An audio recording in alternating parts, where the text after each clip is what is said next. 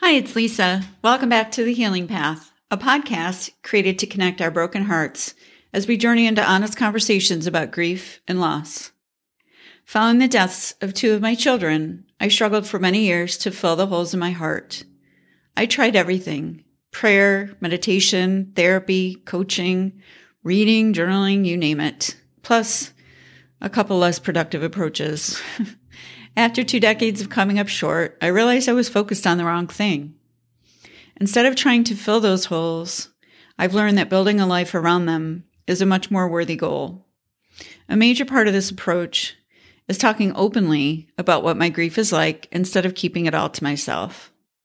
With this newfound permission to let all parts of me be here, I feel more human and less like a robot on autopilot. So I created the Healing Path podcast with the hope that sharing our stories in a compassionate environment will help us work, stop working so hard to hide our scars from the world and start wearing them proudly as the medals of love that they are. So thank you for joining this episode of The Healing Path. Today, I'm chatting about the Platinum Rule. We're all pretty familiar with the Golden Rule, which essentially means that if we're following it, we will quote unquote do unto others as we would have them do unto us. This is a universal principle that is included in many religions and spiritual practices. Culturally, we have come to accept this as just part of being a good human.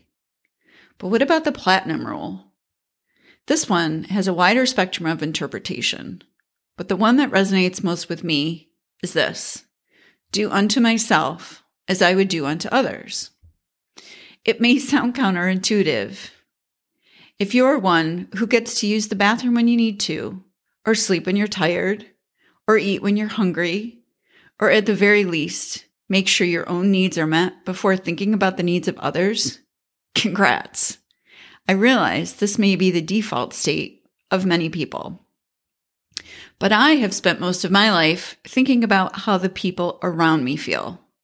I was born empathic, worried about the kids who were bullied in school, sad that I could afford braces when my classmates couldn't, or join ski club because my parents had enough money to pay for it, while others scrounged for a jacket warm enough to walk to the bus stop. To complicate matters, I have been blessed with children whose needs have been astronomical and unlike anything I could have imagined or had ever witnessed anywhere outside of my own family. So I already had a heavy heart. And becoming a mom made it so heavy, I almost needed a trailer behind me to carry it with me. Enter the golden and platinum rules. If your natural state is to take care of home first, then look around to see who else needs help, then the golden rule is something to keep ready at hand. It's a reminder that the world does not revolve around you, that your needs are not at the center of the universe, that you are no more or less important or special than anyone else walking the planet. But if you are more like I am, and your natural state is to take care of everyone around you and fail to identify, let alone work to meet your own personal and individual needs, then you might find the platinum rule is one you need to post up in your office, on your automobile dashboard, or bathroom mirror. If you're more like I am, or used to be, and you find yourself last on your own list, or not there at all, then this post is for you. Do unto yourself as you would have done unto others. The universe can, once in a while, revolve around us. Our needs are allowed to be here, and sometimes they're even allowed to be the center of the world. We are no less important or special than anyone walking the planet. But we are at least important and special enough to be on our own lists, and perhaps even at the top of it. Learning to prioritize self care is no joke. Without it, we can't show it fully. Yet, from a young age, and especially for women, martyrdom as a personal trait is given far more value than considering our own needs. We're surrounded by a culture that teaches us the more tired, spent, thin, busy, and meeting the needs of others we can be engrossed in, the higher we sit in the food chain of importance. Not only is this not sustainable, but the cost of putting others first is not quantifiable.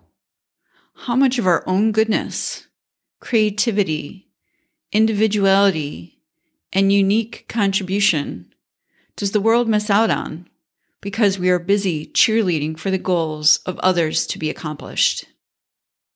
In a perfect world, we'd probably do both treat ourselves and others as we wish to be treated and treat others. But most of us lean in one direction or another. We ne- may never find a perfect balance. However, I find comfort in the platinum rule and the knowing that I am as worthy of care as anyone else. Spending time identifying my needs and going about the business of meeting them is as important as anything I do for anyone else. Maybe even a little more so. If you fall into the take care of others first bucket, try a simple experiment. Choose one basic function that you will commit to never putting off again.